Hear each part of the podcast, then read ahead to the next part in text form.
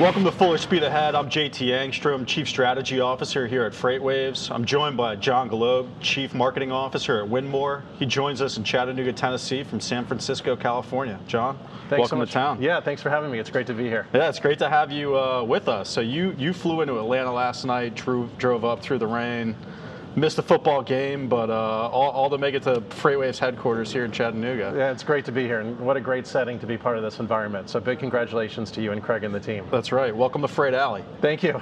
it's a little different than Silicon Valley. It is. It is. I got to say it's a little refreshing and, and, pretty exciting too.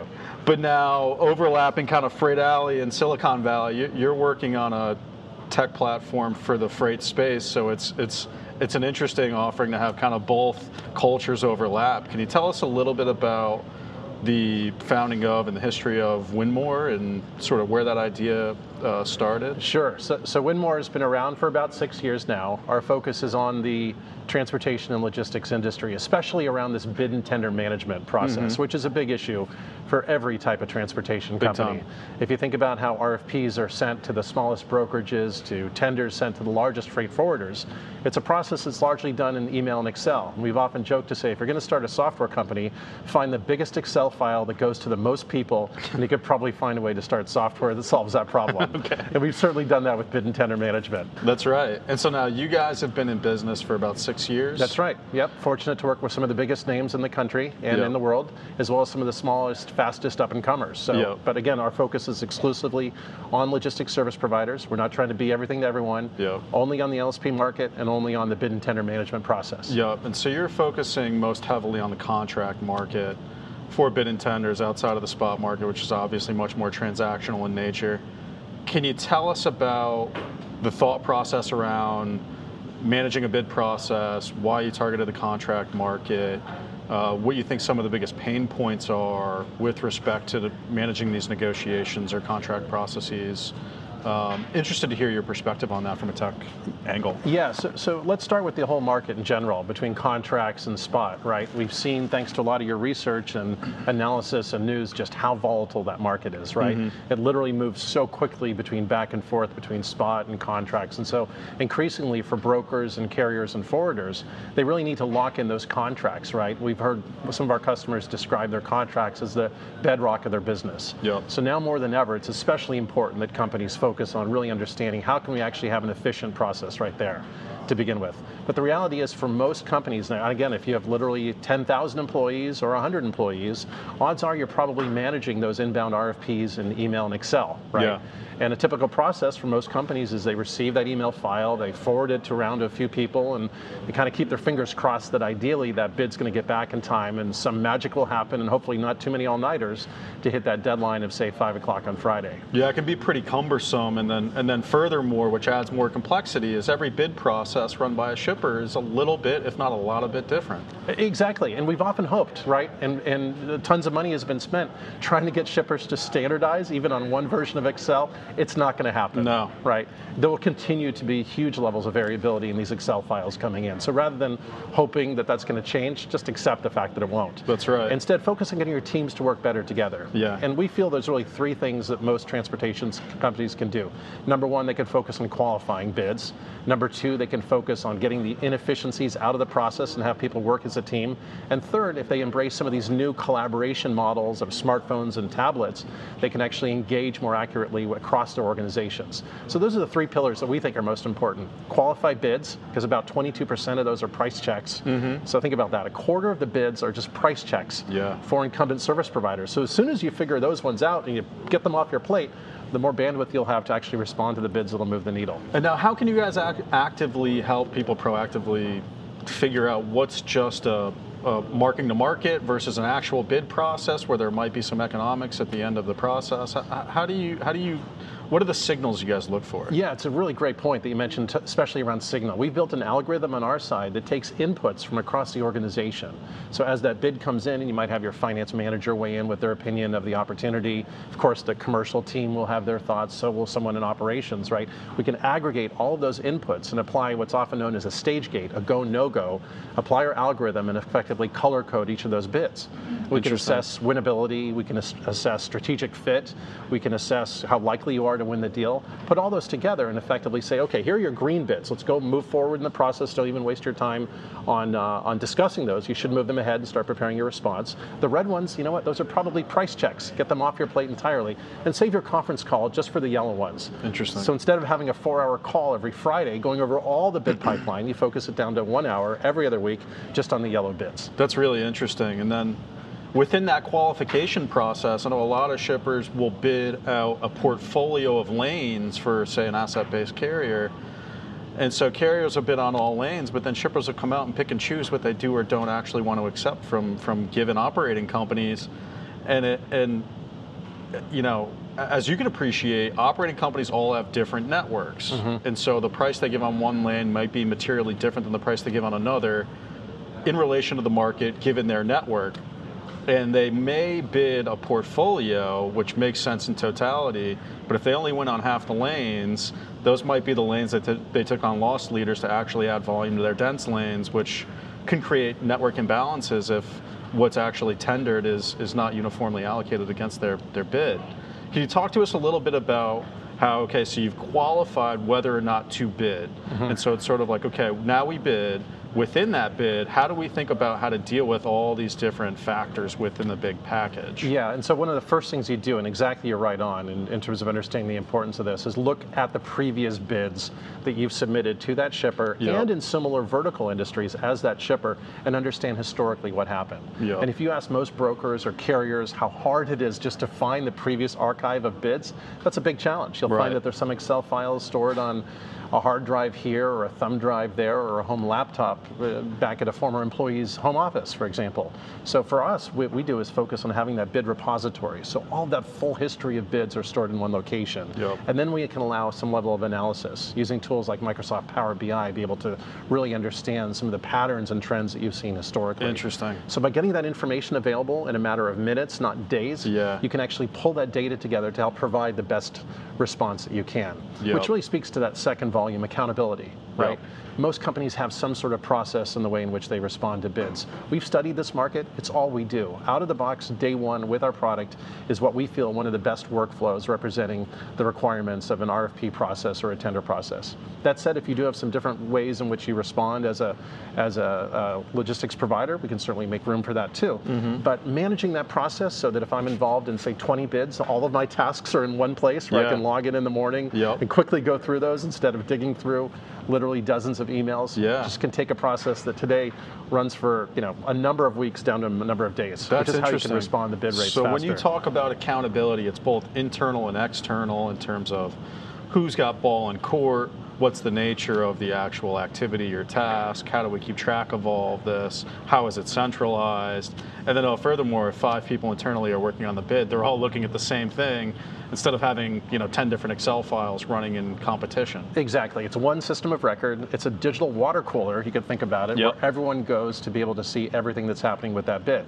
And that's important not only in terms of getting that response in, but also historically. So if you can go back next year and look at that full history of this is why we priced these lanes at this rate, you can mm-hmm. understand the details behind that. And also, candidly, for the team responsible for delivering the solution, can go in there and see the full history as well, so they have that context. Since oftentimes there's a different team that's actually implementing and onboarding the work from the one that bid on the work. Yeah, right. So you have that full system of record in one location, which is really powerful. That's interesting. That's interesting. And then the third pillar, can we talk through that one? Yeah, the third pillar is collaboration, Okay. right? And if you look at the way in which some of the newer entry uh, employees coming into the workforce today, it's not unusual to hear people in their 20s before they take a job offer from some of the big companies ask, well, what sort of software systems uh, am I going to be using, right?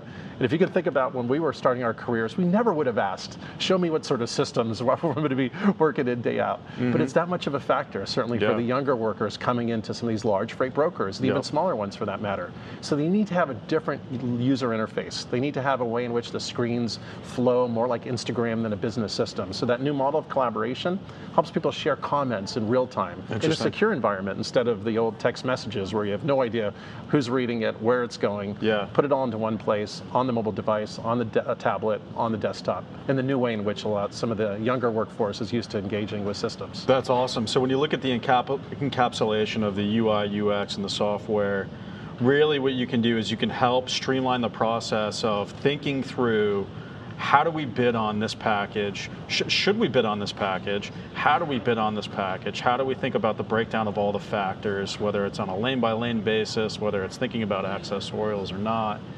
And then within that, internally, we have you know what you've defined as accountability in terms of basically project management of the actual bid process, both internally and externally, and then a communication mechanism for understanding how to communicate across all of our constituents internally to make sure that from from top to bottom we're all communicating we're making productive and effective decisions and we're going to market um, both with the right economic profile, with the right strategy, and as effectively as possible, and not just bidding out on everything. Exactly. And so the end result of what we hear from our customers again, this is an app you use day one, the day you buy it, swipe the credit card, and get up and running.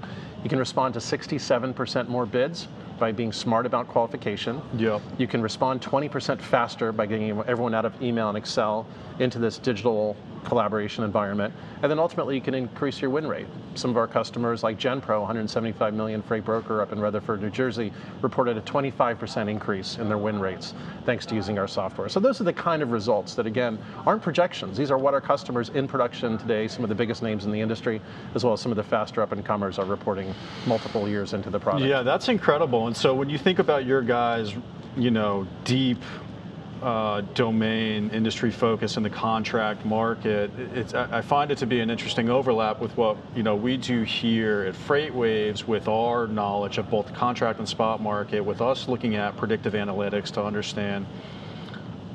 you know, in your world, you're looking about at how do you bid on this package. You know, in our world, we're thinking about well, where are rates going to be one day, one week, you know, one month, one year out and then how do we think about how the contract market moves, and then what does that mean for the spot market, and how that, that total package is interrelated.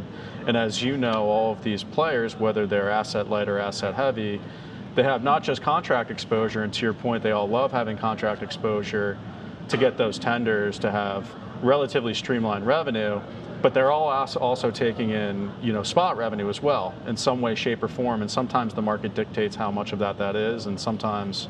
Um, you know, you can have the leverage to determine how much mm-hmm. you actually want to push into the spot market. And sure. so I think there's an interesting sort of side by siding with what you guys are seeking to accomplish and what we do here at FreightWaves.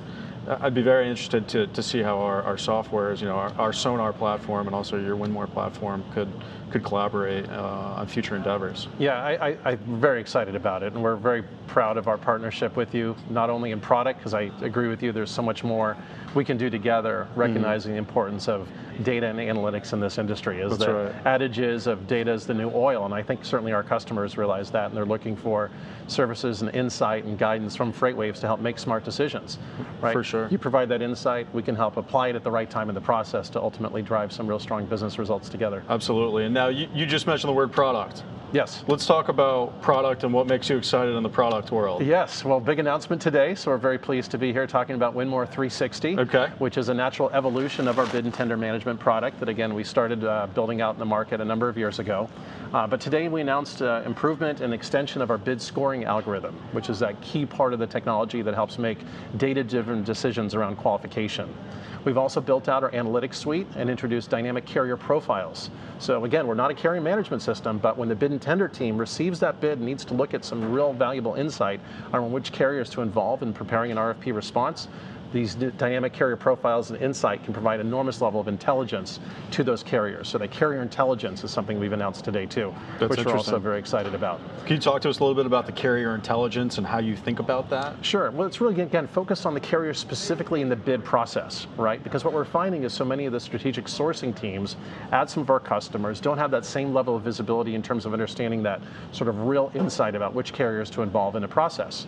And so oftentimes when a freight broker bids on a bid, they're of course getting input from their carrier partners. They don't circle back to the carriers to say, listen, you didn't get the award and here's why. Here's how you can do things differently. So we want to make sure we can help a lot of the forwarders and brokers close the loop on that side to help bring them closer together with more valuable and insight. So again, it's an exciting opportunity for us to think about some of your products and yeah. how that can help streamline and deliver great results there too. Absolutely. We can help you guys think through, okay, so you've chosen you want to go on the bid You've d- determined who the team is. Now, how do we think about pricing the bid? How do we think about our exposure? And how do we think about which car- uh, what our carrier selection is, whether it's going to be an enterprise carrier or we're actually going to dip into the owner-operator community? Exactly, and exposure. That's exactly what it's about, is understanding and controlling that risk and making a smart decision. Mm-hmm. And then the last tenet of the Winmore 360 announcement that we made today was around the last stage of the process, which is that important audit or post-mortem, right? After the bid's been submitted and the rewards come back, you've negotiated to onboard that, that you really need to take a step back and say, what did we do well during the cycle? What did we do differently? How are we going to learn from this as an organization? So we've added a stage to our workflow to help really uh, uh ensure that that post-mortem occurs on a regular basis. Absolutely. We prepare that package, we do that smooth handoff to the uh, implementation and onboarding team and really make sure that all of that insight is captured and handed off within the organization. That's so, right, because you know, win or lose, the chances are this bid package is going to come through again next quarter, next year. Exactly, exactly. So it's good to institutionalize some lessons and learnings from that. Yep, and make yourself smarter as an organization, capture it in one, one place, and help improve the learning ability of the company too. Absolutely, that's wonderful. Um, so with that, I think we're, we're coming close to the end All of right. time. Let, let, me ask you one last question. Sure. Uh, what makes you most interesting heading, you know, second week of January, yes. headed into 2020, thinking about you know, domestic transportation, international transportation. What what makes you most interesting, uh, most excited looking at you know the fundamentals of the market, the dynamics of the market, and how we can address it from a technology point of view. Yeah, I think from our side, analytics is going to play increasingly role, especially in the second half of this year. Right? It's really difficult to say how the markets are going to shake up between contract and, and spot. But the one thing, certainty more than anything else, is the importance of having more richer insight coming out of the systems like ours. So I think that's the area that certainly gets us most excited when we think about the back half of the year. Some other announcements we'll make around actually taking all this insight around the teams to help them even make even better decisions, applying more of those algorithms to help really drive some greater insight. That's what gets us excited. That's tremendous, and we're excited to, to watch the development of Winmore over time, and you know Thank certainly you. looking forward to uh, continue to stay in touch and collaborate together. Perfect. Well, thanks So- for having me here. Absolutely. So with that, uh, I'm JT Engstrom, Chief Strategy Officer at FreightWaves. This is Fuller Speed Ahead.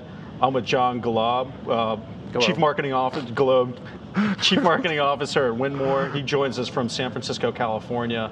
He came in to announce the rollout of Winmore 360. Uh, if you haven't already, please check out uh, FreightWaves on Apple TV, Roku, and all other streaming platforms. Check out FreightWaves Live in Atlanta. And if you haven't done a demo for Sonar 5.0, please reach out to us and we'd be happy to set you up for that. Uh, again, I'm JT Engstrom. Thank you for your time.